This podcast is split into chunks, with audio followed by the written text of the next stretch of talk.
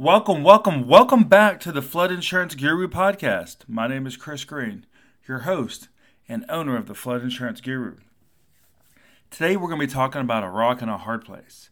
We're going to be talking about flood insurance and the emergency program. What is exactly the emergency program and how to find that difference and what the emergency program offers and maybe that 250,000.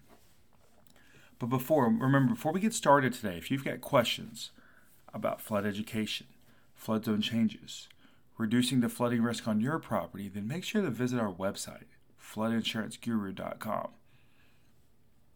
So let's talk about the emergency program a little bit today when it comes to the National Flood Insurance Program. Remember, the National Flood Insurance Program basically has two, two programs. You have your standard or regular part of the National Flood Insurance Program where communities are meeting certain floodplain management guidelines and they're doing certain hazard mitigation things to reduce risks. Now, these guidelines must be met for the program to continue to stay in the regular program. The emergency program is basically when one of these communities starts the process of joining a national flood insurance program to become part of the regular pro- program. You know, there are certain guidelines that they have to meet in the emergency program. They have to show that they have the resources to support their community being in the standard program. Well, as part of the emergency program, though, when they're starting to look at this and are beginning the beginning phases of entering the National Flood Insurance Program, emergency flood insurance is offered through the National Flood Insurance Program. So customers can get up to 35,000 in building coverage for a primary residence, other residential buildings up to 100,000, businesses or other non-residential buildings up to 100,000. And then residents can get up to $10,000 in contents coverage. So what happens when your bank pushes back and says, hey, this just isn't enough coverage? You've got to have this additional coverage. Well, what we are seeing is that most mortgage companies are forced placing this difference in coverage through what's called their mortgage portfolio protection program or you know forced place coverage. So let's say the customer's buying a house for 240,000, then the bank may force place 210,000, making rates significantly higher for the customer you know, traditionally through the National Flood Insurance Program, excess flood is offered on top of whatever your policy is for. So if you want a $400,000 policy, you can do a $250,000 policy through the National Flood Insurance Program. Then another $150,000 excess policy on top of that to get you to the 400,000.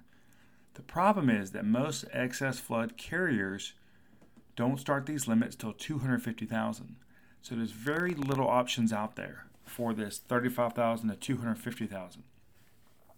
So normally what we recommend doing is if you're not doing an FHA loan and your bank will allow a private product, simply go out and take out a private flood insurance policy that's going to cover you up to that 200,000, that 250,000, that 300,000. Because it's going to be very difficult for you to find excess flood from that 35,000 to that $250,000 range because that's usually the underlying requirement with these excess flood carriers.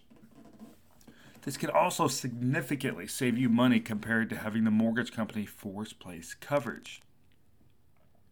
So today, that's what we wanted to talk about. You know, being between a rock and a hard place. You know, what are your options for flood insurance when it comes to getting excess flood from that thirty-five thousand dollar mark to that two hundred fifty thousand dollar mark when your community participates in an emergency program and not the standard program yet? So, if you've got questions about flood insurance, private flood insurance, what to do in these situations. Does your community participate? Do they not? Then make sure to visit our website, floodinsuranceguru.com. Remember, we have an educational background in flood mitigation, so we're here to help you understand your flood risks, your flood insurance, and mitigate your property long term to help you minimize flood losses and flood premiums. My name is Chris Green, your host of the Flood Insurance Guru podcast and owner of the Flood Insurance Guru. Thank you for tuning in to episode 150 on being in a rock and a hard place when it comes to excess flood for the emergency program.